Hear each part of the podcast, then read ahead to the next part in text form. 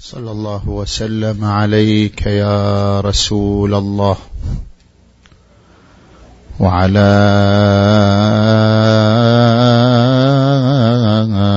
أهل بيتك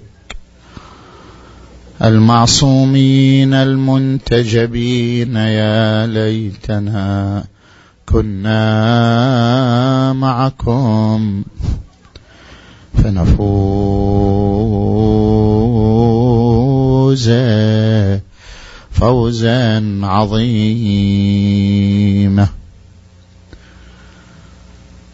أعوذ بالله من الشيطان الغوي الرجيم. بسم الله الرحمن الرحيم. وكذلك أوحينا إليك روحا من أمرنا.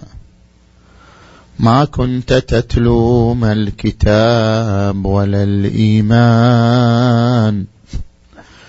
ولكن جعلناه نورا نهدي به من نشاء من عبادنا. آمنا بالله صدق الله العلي العظيم.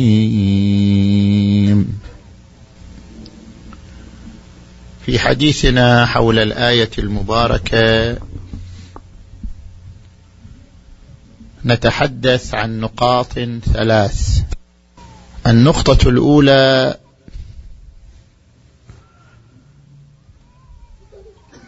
في تحليل المفردة الأولى من الآية وهي قوله عز وجل روحا من أمرنا.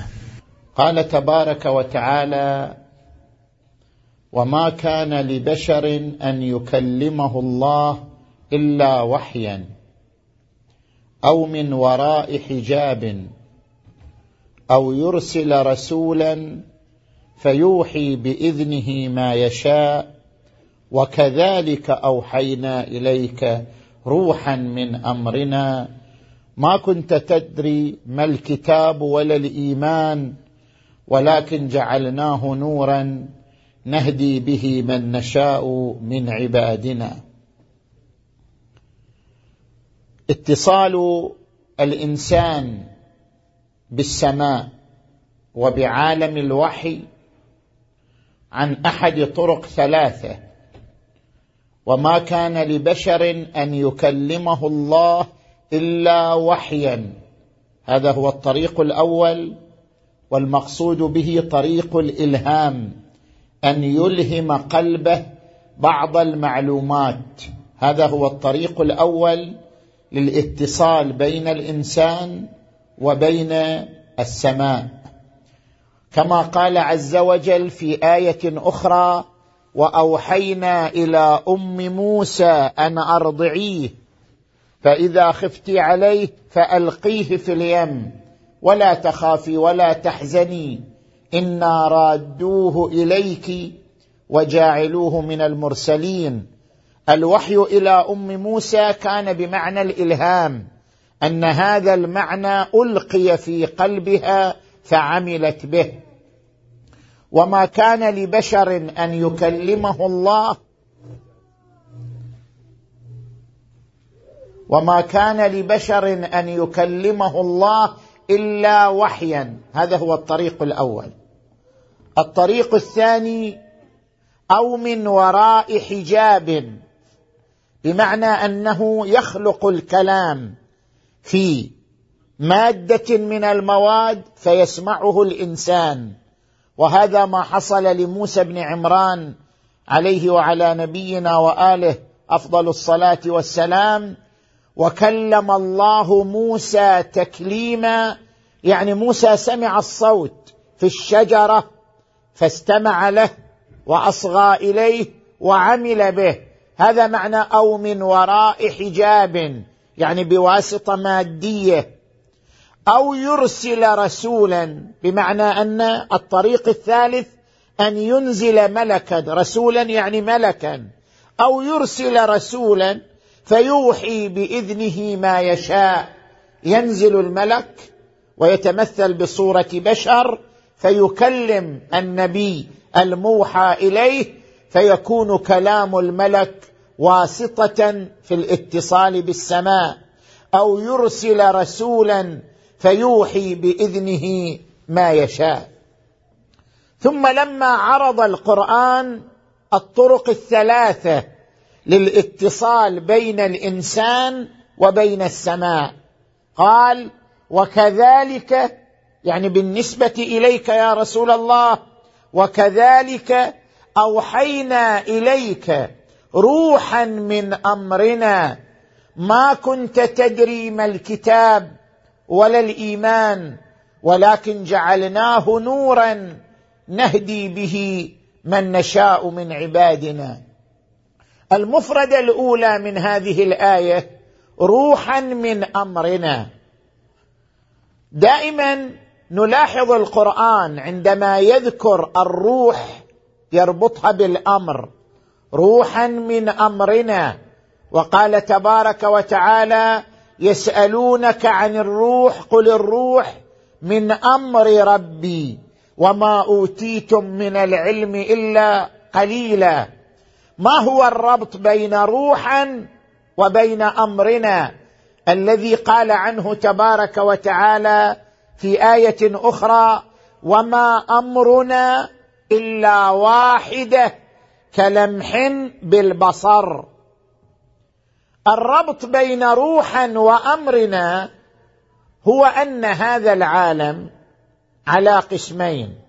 هناك عالم خلق وهناك عالم أمر. ما هو الفرق بين عالم الخلق وعالم الأمر؟ عالم الخلق عالم يحتاج وجوده إلى مادة ومدة. لا يمكن وجوده إلا بمادة معينة ومدة معينة.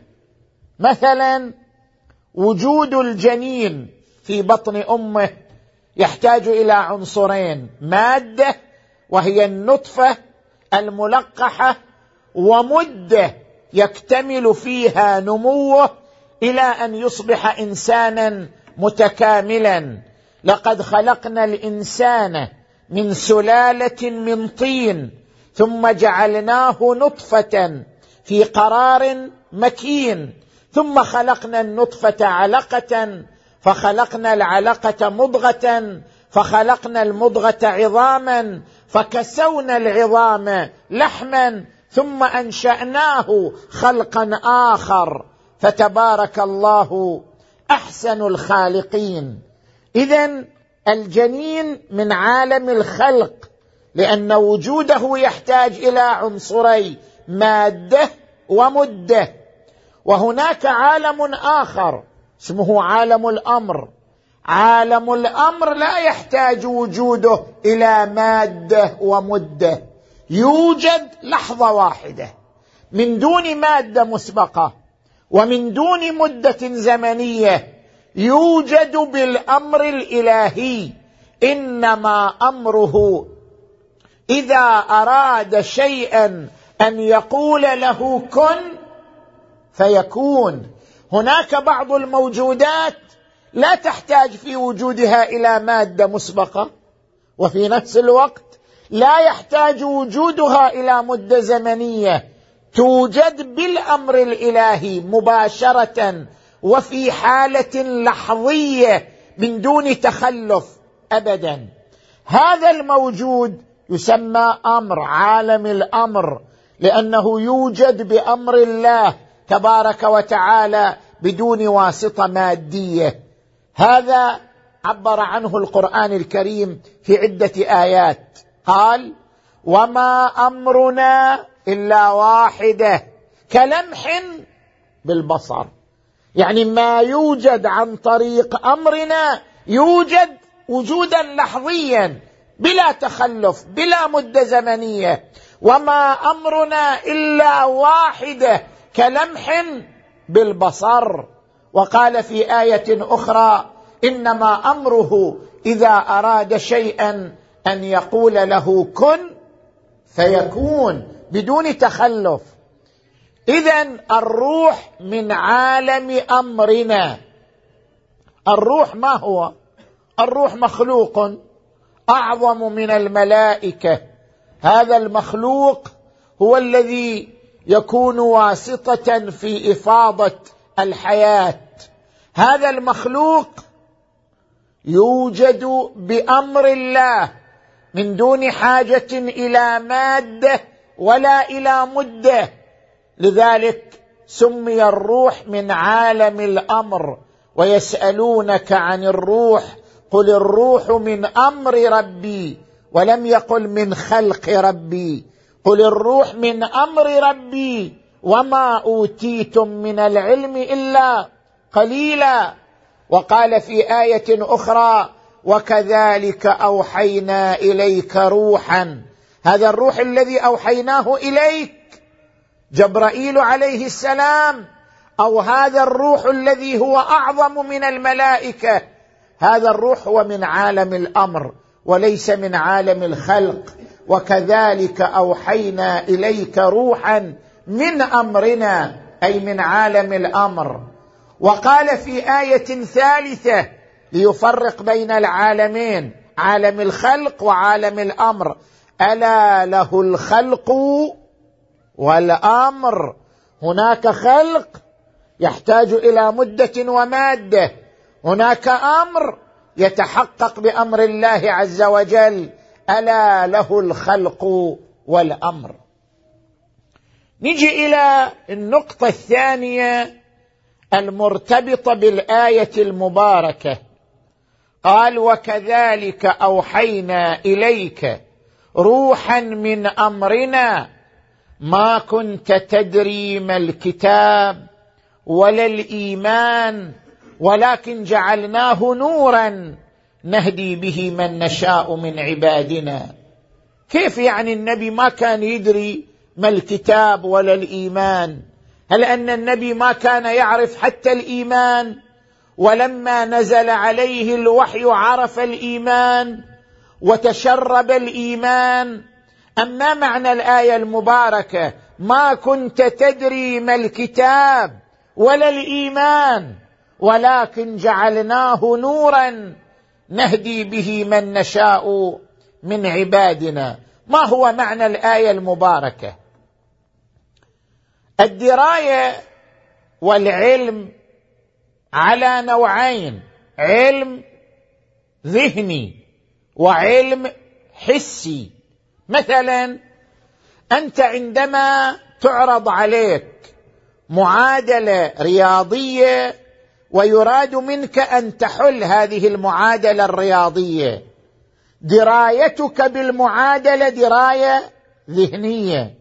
حلك للمعادلة دراية ذهنية.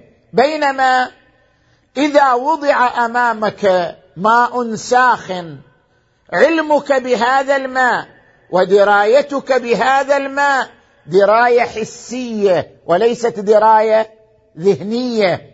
هناك بعض المعلومات تنتقل إليك عن طريق الحواس.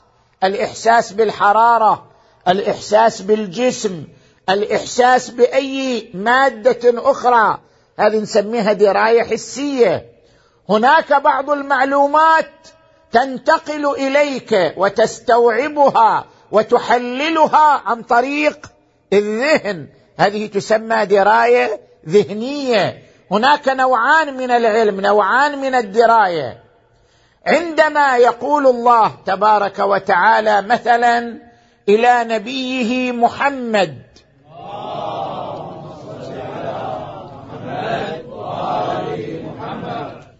يقول له ومن أهل المدينة مردوا على النفاق لا تعلمهم نحن نعلمهم.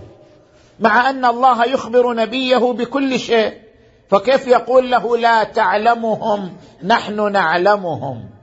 هذا العلم المنفي عن النبي هو العلم الحسي. بمعنى أن علمك بالمنافقين هو مجرد معلومات ذهنية أوحيناها إليك.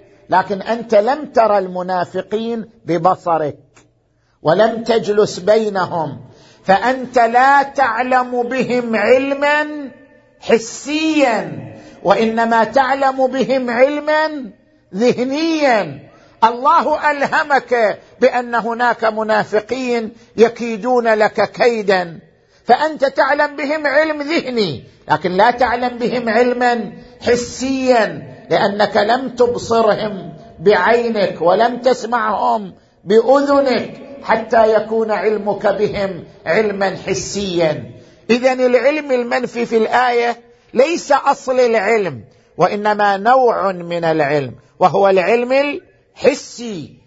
ومن أهل المدينة مردوا على النفاق لا تعلمهم يعني لا تعلمهم علما حسيا. أيضا في هذه الآية الدراية على قسمين. هناك دراية ذهنية هناك دراية حسية. قبل أن ينزل القرآن على النبي صلى الله عليه وآله كانت له دراية بالقرآن لكن دراية ذهنية. كانت له دراية بالإيمان لكن دراية ذهنية. ألهم القرآن ألهم الإيمان ولكن الإيمان والقرآن كان يعيش في قلب النبي صلى الله عليه وآله فكانت درايته بالقرآن ودرايته بالإيمان دراية ذهنية. ولكن لما نزل القرآن عليه وصار هناك اتصال حسي وعقلي أصبحت له دراية أخرى وهي الدراية الحسية. لم تكن لديه دراية حسية وكانت لديه دراية ذهنية وبعد نزول القرآن الكريم أصبحت له دراية حسية بالقرآن. سمع لفظ القرآن. رأى الروح متمثلة في بشر توحي إليه القرآن الكريم. اذا قوله عز وجل وكذلك أوحينا إليك أرسلنا إليك روحا من أمرنا وهو جبرائيل أو المخلوق الأعظم. ما كنت تدري ما الكتاب يعني ما كنت تدري دراية حسية ولا الإيمان. أنت الآن دريت بالكتاب والإيمان دراية من نوع آخر. وهو الدراية الحسية ولكن جعلناه نورا نهدي به من نشاء من عبادنا. النقطة الثالثة من حديثنا. قد يتساءل الإنسان ما هو الدليل والبرهان على أن هذا الكتاب نزل على النبي وليس من صياغة النبي. لعل النبي هو الذي صاغه. النبي كان إنسانا ذكيا عبقريا. لعله هو الذي ألف القرآن. لعله هو الذي صاغ القرآن. لعله هو الذي أنشأ القرآن. ما هو دليلنا على أن هذا القرآن ليس من عند النبي؟ وإنما نزل عليه كما أخبر القرآن الكريم. نزل به الروح الأمين على قلبك لتكون من المنذرين بلسان عربي مبين. ما هو الدليل على أن القرآن نزل عليه؟ وليس من تأليفه وليس من إنشائه. الدليل نطبق دليل حساب الاحتمالات. دليل حساب الاحتمالات يقرر. كلما كانت النتيجة أضخم من المقدمات اكتشفنا أن هناك عاملا آخر تدخل في صياغة هذه النتيجة. حتى نجسد هذا الدليل نذكر مثالا. لو وصلتك رسالة من أحد أبنائك أو أبناء إخوانك ابن أخيك أرسل لك رسالة. أنت لما فتحت الرسالة وجدت أن المرسل ابن أخيك عمره خمس سنوات لم يدرس الأدب لم يتعلم الشعر لم يمارس هذه اللغة لغة لغة الإنشاء الإنشاء الشعري. لكن الموجود في الرسالة هو قصيدة بديعة خلابة من أرقى أنواع الشعر. أنت عندما تقوم بالمقارنة بين النتيجة وبين المقدمات ما هي المقدمات؟ صبي لم يتعلم الأدب لم يمارس الأدب فيما سبق هذه المقدمات. لكن النتيجة أضخم من المقدمات بكثير. النتيجة أنه أتى بقصيدة بديعة خلابة من أرقى أنواع الشعر. الذهن عندما يقارن بين النتيجة وبين المقدمات يكتشف أن هناك عامل آخر وراء هذا الصبي هو الذي صاغ له هذه القصيدة. هو الذي أبدع له هذه القصيدة. لا يمكن أن تصدر هذه القصيدة منه لأنه لا يمتلك المقدمات التي تؤدي إلى هذه النتيجة. فالمقارنة بين النتيجة والمقدمات ترشدنا إلى وجود عامل آخر صاغ هذه النتيجة. نفس هذا المثال نطبقه على كتاب جاء به النبي محمد.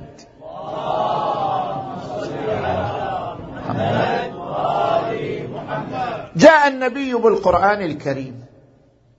هنا نريد أن نقارن بين النتيجة وبين المقدمات. ما هي المقدمات؟ النبي لم يقرأ ولم يكتب كما قال تبارك وتعالى وما كنت تتلو من قبله من كتاب. أنت قبل هذا أصلا ما كنت تقرأ الكتاب. ما كنت تتلو من قبله من كتاب ولا تخطه بيمينك لم تكن تقرأ ولم تكن تكتب. وما كنت تتلو من قبله من كتاب ولا تخطه بيمينك. اذا لارتاب المبطلون. المقدمة الأولى أنه لم يقرأ ولم يكتب. المقدمة الثانية أنه ما درس الأدب ولا تعلم البلاغة. المقدمة الثالثة أنه ما مارس الأدب اطلاقا. كان في الجاهلية موسم للشعر والأدب كل سنة تعلق فيه معلقات الشعر على الكعبة. ما شارك النبي في موسم من هذه المواسم. طوال أربعين سنة عاشها منذ ولادته وحتى البعثة. ما كان مشغولا بعالم الثقافة أبدا. كان يرعى الأغنام ثم صار تاجرا في أموال خديجة بنت خويلد التي أعجبها فتزوجته فصار زوجا لها. اذا هذه هي المقدمات. مقدمات رجل لم يقرأ ولم يكتب لم يتعلم الشعر والأدب لم يمارس البلاغة في حياته لم يحضر عند أحد من علماء الكتاب. كل المؤرخين متفقون أن النبي ما استفاد من أحد من علماء الكتاب يعني لا من اليهود ولا من النصارى. لم يلتق بأحد قبل البعثة ولم يحضر عند أحد من علماء الكتاب كي يطلع على التوراة أو يطلع على الإنجيل أو يصوغ كتابا يشبههما أو يقرب منهما اطلاقا. هذه هي المقدمات لكن النتيجة؟ النتيجة أنه أتى بكتاب متميز من ناحية بلاغية. لا يمكن أن يصدر من إنسان لم يمارس البلاغة والأدب ابدا. كتاب يمتاز من الناحية البلاغية على من في عصره. حتى لما سمعه الوليد بن المغيرة قال إنا لنسمع كلاما. ما هو من كلام الإنس؟ ولا هو من كلام الجن. وإن له لحلاوة وإن عليه لطلاوة وإنه ليعلو ولا يعلى عليه. الكتاب ليس مجرد كتاب بلاغة. الكتاب تضمن قصة الإنسانية من يوم آدم إلى يوم النبي. يعني التاريخ لا يمكن أن يطلع عليه إنسان من دون أن تكون هناك جهة تغدق عليه هذه المعلومات التاريخية. كتاب يتضمن قصة الإنسانية منذ يوم آدم إلى يوم النبي محمد صلى الله عليه وآله.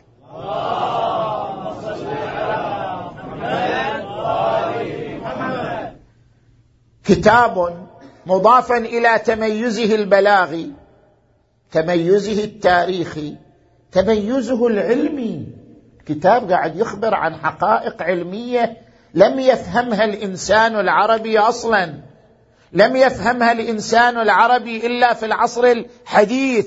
ما كان يدرك ما معنى هذه الآيات. عندما يقول القرآن الكريم وترى الجبال تحسبها جامدة وهي تمر مر السحاب. صنع الله الذي أتقن كل شيء. الانسان العربي ما كان يفهم ما معنى هذا الكلام. كيف الجبال تمر مر السحاب؟ حتى اكتشف الإنسان أن الأرض متحركة وأنها ليست ساكنة. ربط بين الآية وبين هذه الحقيقة العلمية. عندما يقول القرآن الكريم والسماء بنيناها بأيد وإنا لموسعون والأرض مددناها فنعم الماهدون. ما معنى وإنا لموسعون الانسان العربي بل الإنسان عموما لم يفهم معنى التوسع والتمدد في السماء إلا في العصر الحديث وغيرها من الآيات. كتاب متميز بلاغيا متميز تاريخيا أشار إلى حقائق علمية قبل اكتشاف الإنسان لها بألف وكذا من السنين. كتاب تضمن فصول قانونية ما كانت معروفة لدى الثقافة العربية آنذاك. قوانين للميراث قوانين للبيع قوانين للشراء قوانين للقرض قوانين للعقود قوانين للإيقاعات. هذه الثقافة القانونية ما كانت معروفة لدى المجتمع العربي آنذاك. كتاب تضمن أساليب تربوية لإنشاء الإنسان الفاضل لإنشاء الإنسان الصالح.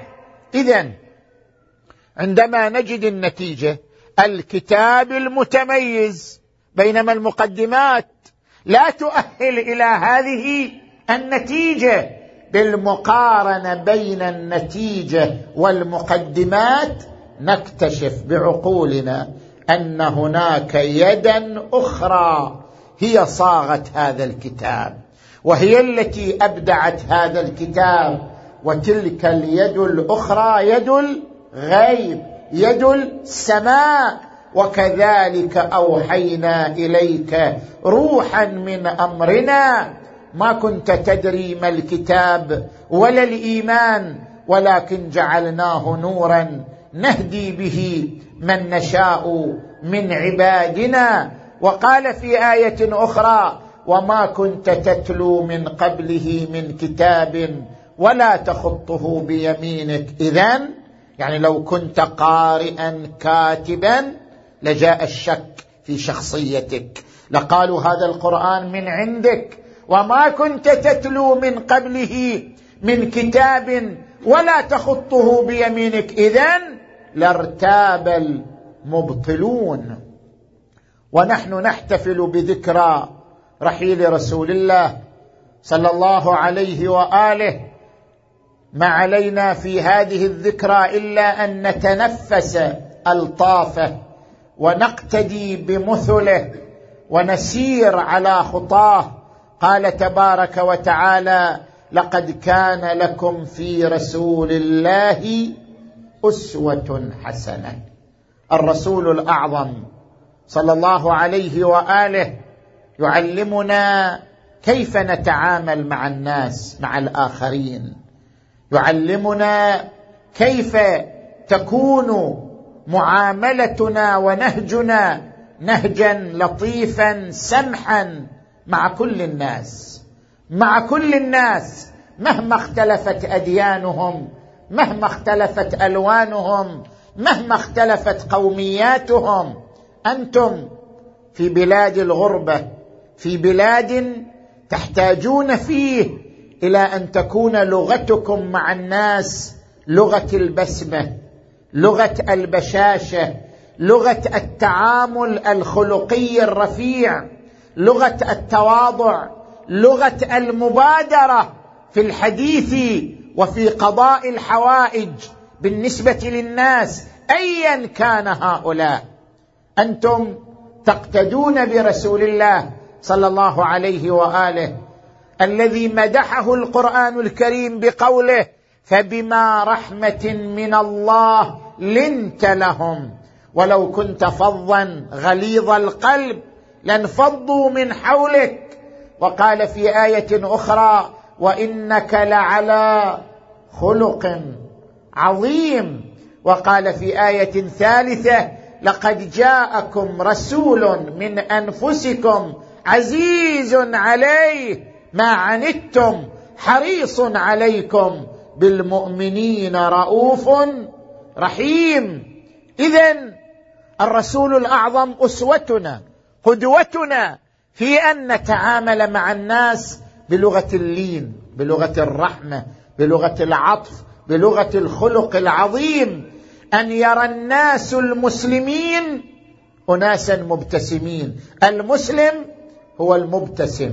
المسلم هو البشوش المسلم هو المتواضع المسلم هو الذي يعامل كل الناس بلغة اللطف والرحمة.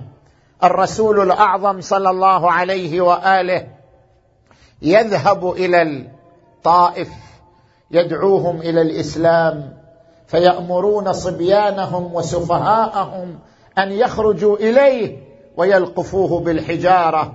فيخرجون إليه يرمون عليه الأشواك والحجارة وهو يتلقاها مبتسما مطمئنا إلى أن دميت رجلاه فأقبل إلى حائط يعني جدار بستان.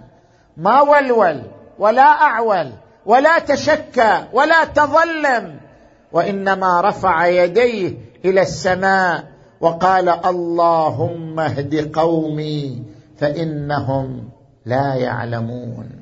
هكذا كانت لغته لغة الرحمة لغة الحنان.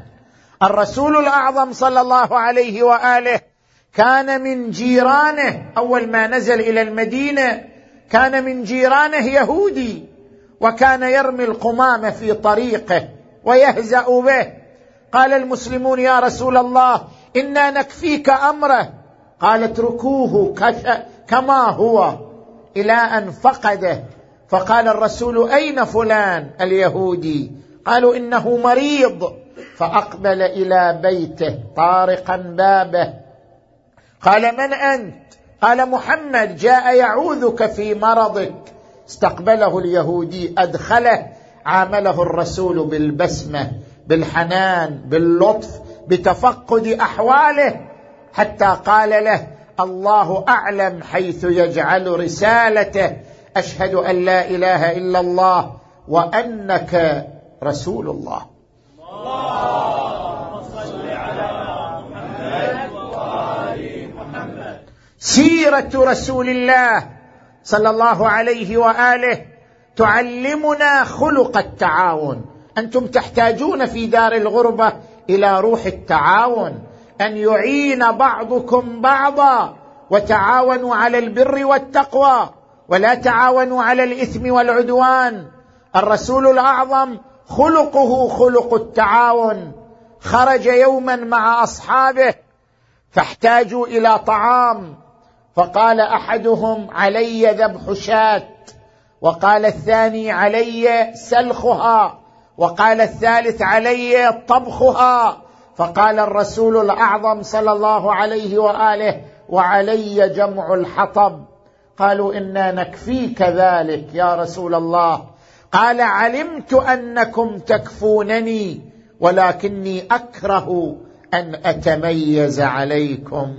وكان إذا جلس بين أصحابه جلس حلقة دائرية كجلسة أحدهم لا يتميز عليهم.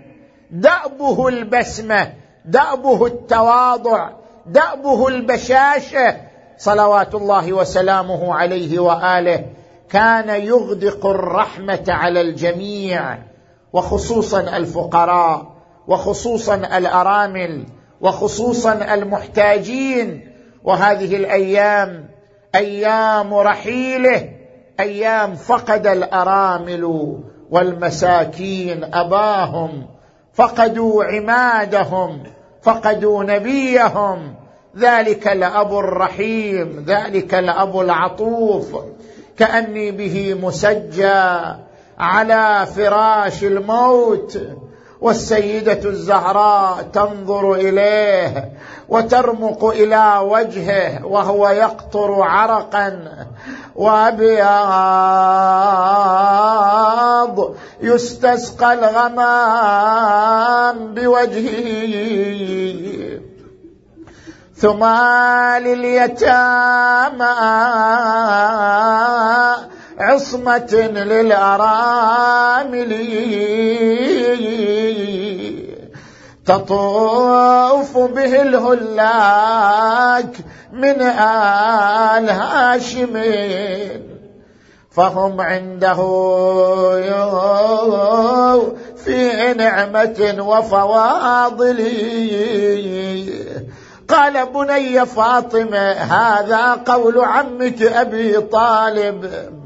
ولكن قولي وما محمد إلا رسول. قد خلت من قبله الرسل أفإن مات أو قتل انقلبتم على أعقابكم.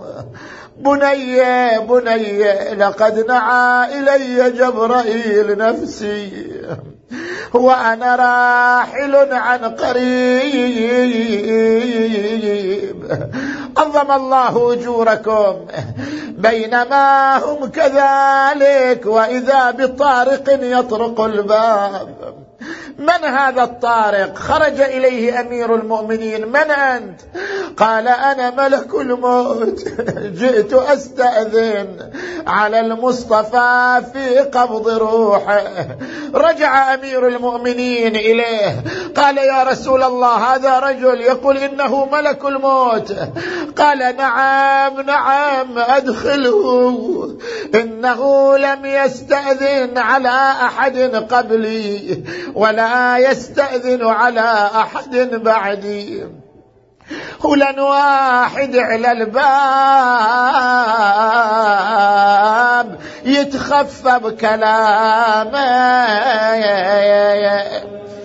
نادي هالبيت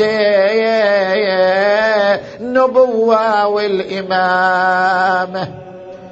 بالله ادخلون على المضايا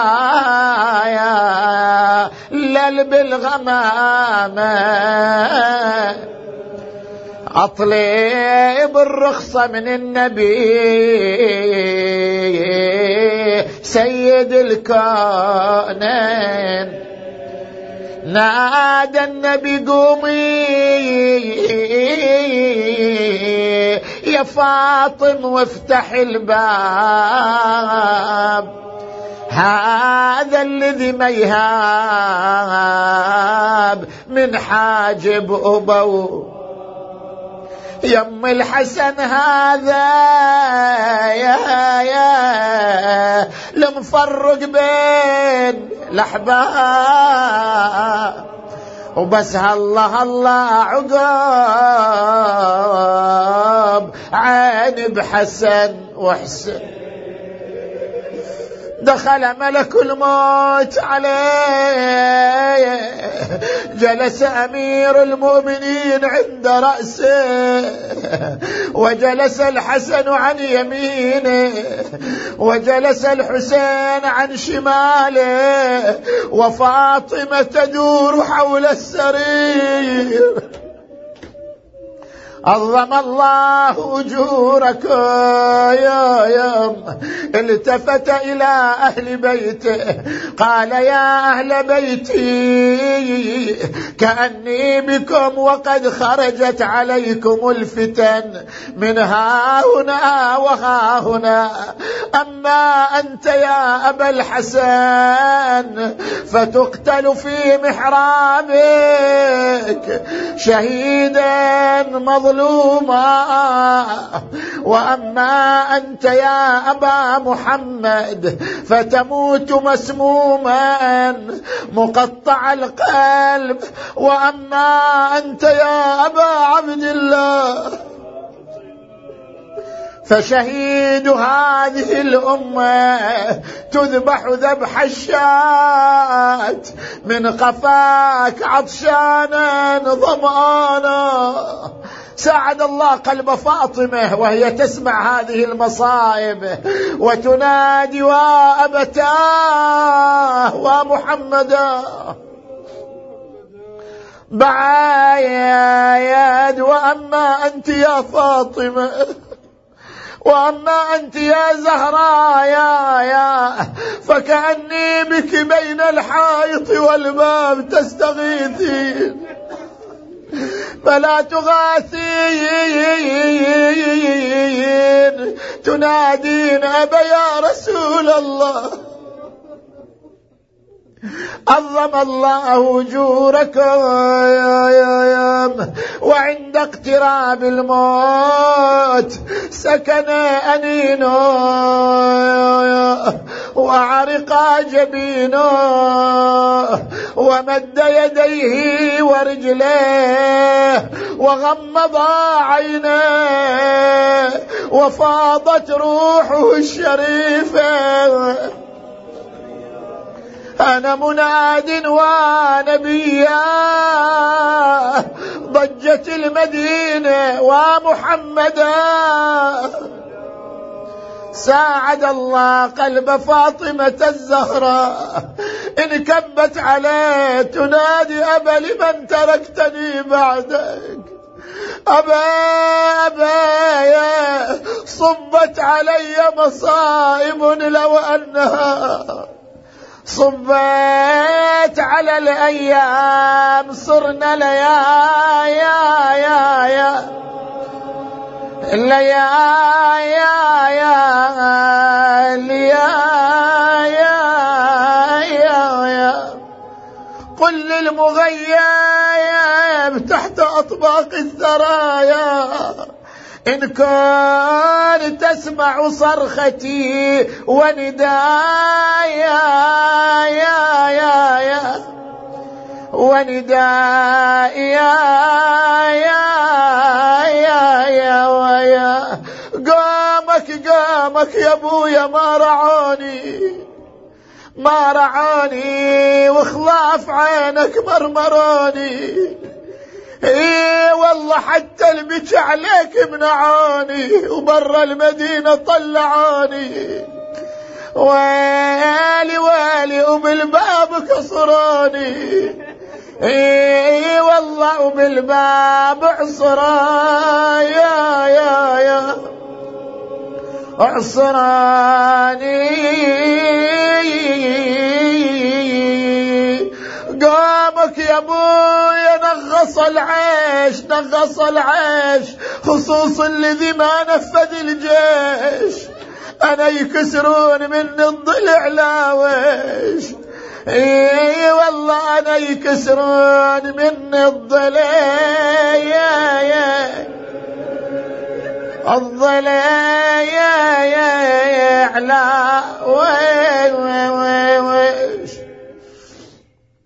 أبتاه أبتاه عز على العداد.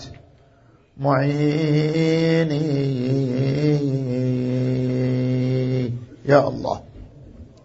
اللهم بحق فاطمة وأبيها وبعلها وبنيها والسر المستودع فيها. اللهم اغفر ذنوبنا واستر عيوبنا وكفر عنا سيئاتنا. وتوفنا مع الأبرار. اللهم اشف مرضانا ومرضى المؤمنين والمؤمنات واقض حوائجنا وحوائجهم.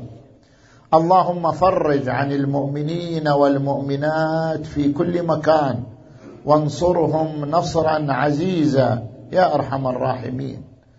اللهم صل على محمد وآل محمد اللهم كن لوليك الحجة بن الحسن صلواتك عليه وعلى آبائه في هذه الساعة وفي كل ساعة وليا وحافظا وقائدا وناصرا ودليلا وعينا حتى تسكنه أرضك طوعا. وتمتعه فيها طويلا. برحمتك يا أرحم الراحمين. وإلى أرواح أموات المؤسسين والمؤمنين والمؤمنات الفاتحة تسبقها الصلوات.